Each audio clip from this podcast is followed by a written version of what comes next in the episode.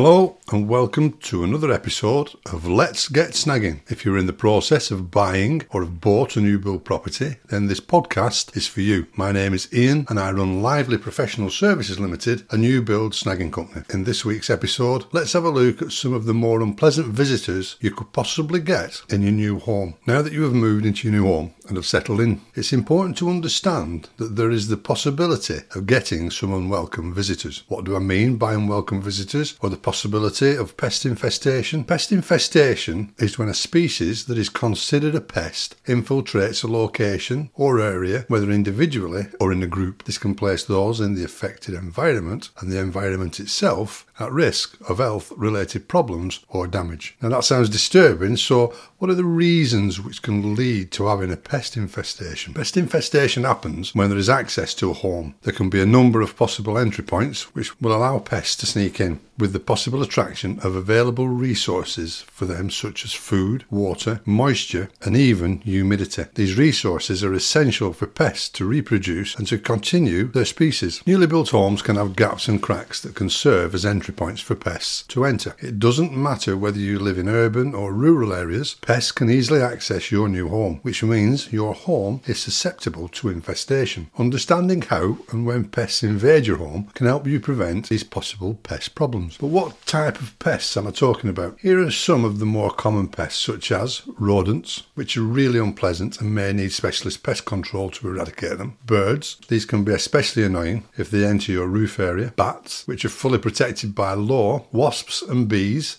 Again, these will need a specialist pest control to get rid of them. And then you have ants, beetles, and of course flies. However, one of the more unpleasant visitors to your new home can be rodents. Modern buildings and construction methods are ideal for them. Rodents, such as mice, usually enter newly built homes through cracks and holes found in walls and floors. Most homeowners don't usually recognise mouse holes until they see other signs appear letting you know you have unwelcome visitors. One of the things people don't realise is mice can fit through some very, very small small holes. This is due to their body shape and they can actually fit through holes as small as a quarter of an inch. Rodents are a public health pest and can cause serious harm and damage to property and have been known to spread diseases such as salmonella, Weil's disease and listeria through their urine, droppings and bedding. There are two main things that can attract mice and rats to your house. These are food and shelter. If you don't tidy up properly and there's food waste on the floor or surfaces, rodents are going to love it. Rats and mice also need shelter, particularly during winter to avoid the worst of the cold. Rodents tend to move around more during summer as opposed to other seasons. This is a necessity for their survival to relocate from their winter and spring nesting areas into places where they will be more comfortable during the summer heat. Rodents like to be left alone, so they will look for quieter places to live. How do you know if you have a mouse infestation? Mice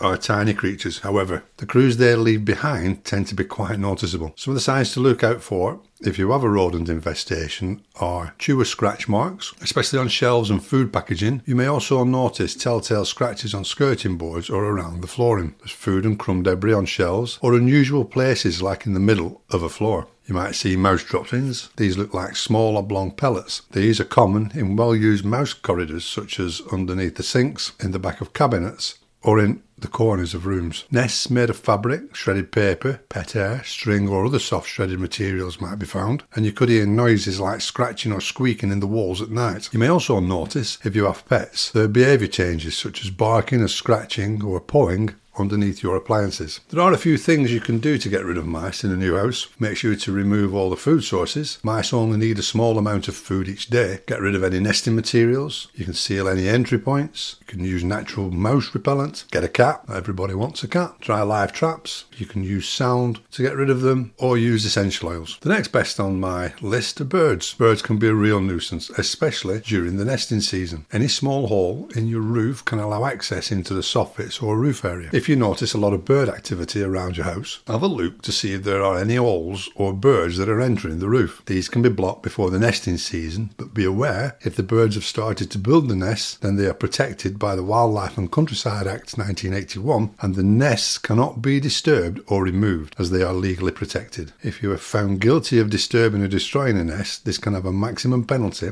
of six months imprisonment and an unlimited fine which can be imposed in respect of each bird, nest, or egg affected There are a few things you can do though to help prevent birds nesting such as blocking any visible holes or entry points, installing anti-perching devices such as spikes, specially designed for the purpose of preventing birds perching or roosting. Bird netting or meshes can also be used, especially if you have chimney pots. If you use any of these methods though, it's important that they are installed correctly and regularly inspected. The next pest on the list are bats. Bats, unlike mouse and rat infestation, bats are harmless and cause no damage to your property. They can be found in both old and new properties and they only eat insects. They don't gnaw through cables, wood, wire or insulation and they won't infest your property as they have only one baby per year and they don't build nests. Bats are also clean animals and pose no health risk to humans. Bats can find somewhere to roost either in the roof space, behind fascia boards, soffits or even in ridge tiles. They can also nest between gaps in the mortar, which gives access to your cavity. Of the 17 British species, there are only two, the horseshoe bats, and they are both rare, which sleep hanging by their feet. The remainder rarely do this, but cling on with thumbs and feet or squeeze themselves into crevices. Roosts are not used all year round, but bats will return to them each year. It is important to note bats are fully protected by both UK and European legislation. This gives them full protection. Many bats are endangered or threatened. If you do have have bats in your home, you must not block their access because you can get an unlimited fine and receive up to six months imprisonment if you do. Also, you can be fined or imprisoned if you deliberately capture, injure, or kill bats, damage or destroy a breeding or resting place, obstruct access to their resting or sheltering place, possess self control or transport live or dead bats or part of them, intentionally or recklessly disturb a bat while it's in a structure or a place of shelter. There are also some activities that can harm bats, which are renovating or converting a demolition in a building, cutting down or removing branches from a mature tree, repairing or replacing a roof, repointing brickwork, insulating or converting a loft, installing lighting in a roost or outside if it lights up the entrance to the roost, removing commuting habitats like hedgerows, watercourses or woodlands, and changing or removing bats' foraging areas. In many cases, you should be able to avoid harming the bats or damaging or blocking access to their habitats. You'll need an expert though to do a bat survey. The survey will show what type of bats you have, how many there are, and how the bats are using the building or area so you can plan to avoid harming them. If you need to carry out any repairs or work to your home which might affect any bats, it's advisable to seek advice from Natural England before any maintenance work is carried out, or you can seek advice from a licensed ecologist. The next pest on the list are wasps and bees. Whilst it's impossible to remove some pest infestations yourself, I would highly advise that you call a professional pest controller to get rid of any wasps and bee nests. It requires specialist expertise and knowledge to get rid of them. Wasps usually occupy cracks and holes around your home, sheds, and even holes in the garden area. You should never ignore a nest, as wasp nests will continue to grow. The majority of nests, however, will die off in the winter, but at the end of the season, the queen will survive and produce between 8 and 20 new queens, who will then go on and build nests nearby, which means the following year, your infestation is going to get a lot worse. Wasp nests usually start off small, like the size of a golf ball, but can grow to over the size of a beach ball. Wasps can cause damage to property by chewing through wood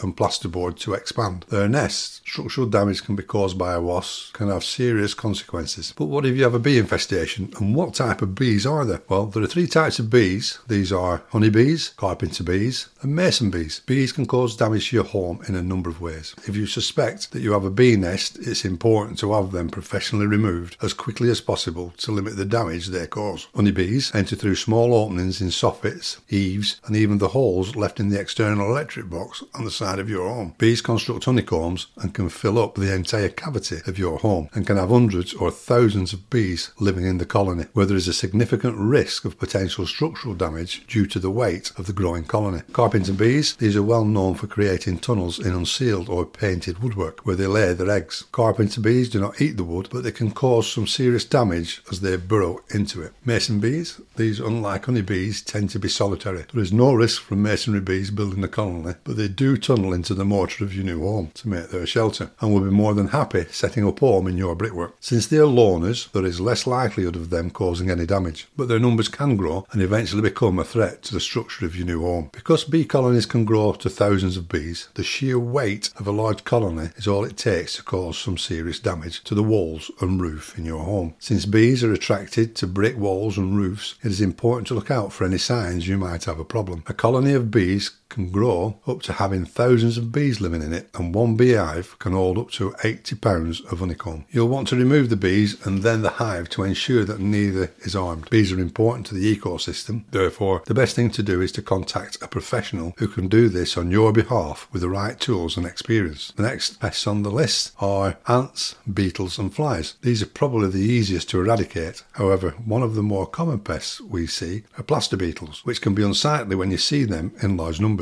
If you think you have a plaster beetle problem, don't panic. They've been around for hundreds of years and they get their name from being mostly found living in the plasterwork of both domestic and industrial buildings. The plaster beetles thrive in damp conditions, which makes them more prevalent during autumn and winter or damp conditions in a newly built property. For more information on this, check out season 2's episode 8 of the podcast. Plaster beetles feed off mould, which is caused by the plasterwork or decoration not being dried out, or where damp plaster occurs, possibly through a leak. Plaster beetles occur naturally outside buildings and may be attracted to warms by exterior lights. Any structure where moisture persists due to the excessive moisture, such as a water leak, condensation, or inadequate ventilation, which, which encourages more growth, can be the source for plaster beetle infestation. Although plaster beetles are not harmful, they are not a nice addition to your home, as many homeowners can confirm. If you want to find out whether you have plaster beetles, the first thing you need to know is that they can range in size from 0.08 millimeters to 3 millimeters long. They are hard shelled and can vary in colour from brown, reddish brown, or black. They're good flyers and can be attracted to windowsills, light fittings, or sinks. They have a life cycle of around 13 to 28 days from hatching. They breed in high numbers, so once they get into your house, it's not long before you have an infestation. One of the ways to prevent an infestation of plaster beetle is to keep your house dry and free from moisture, such as having the heating on, sufficient ventilation, and locating any areas of excess moisture. Fixing leaks or areas of poor ventilation, such as under stairs, cupboards, will also help. You can use dehumidifiers at home. This can also help. Another area is to identify any moisture source, which is key to eradicating the beetle infestation and controlling mold growth, which is also a food source for the beetles. Once these are corrected, I would always advise getting an expert to confirm the identity of these beetles. They will also advise on how best to eradicate them and prevent future infestation. If you feel you have a possible leak or wet walls, you should report this to your builder, who will need to investigate and rectify any issues that will hopefully help eradicate the plaster mites. They may even employ the services of a pest controller. I hope you found this podcast interesting and would like to thank you for listening to today's podcast. Please don't forget to subscribe if you haven't already. And if you can please share the podcast with friends or if you are a member of a Facebook group on your development, please let the group know about the podcast as other new build home buyers might find it useful. If there is anything you would like me to cover or have a question, then please drop me an email to socials at livelyprofessionalservices, don't forget, or one word, .co.uk. And if you want to know more about what we do or would like more information, you can visit our website at www.livelyprofessionalservices.co.uk. And if you look under our socials, there's some useful blogs in there as well. So until next time, see you soon.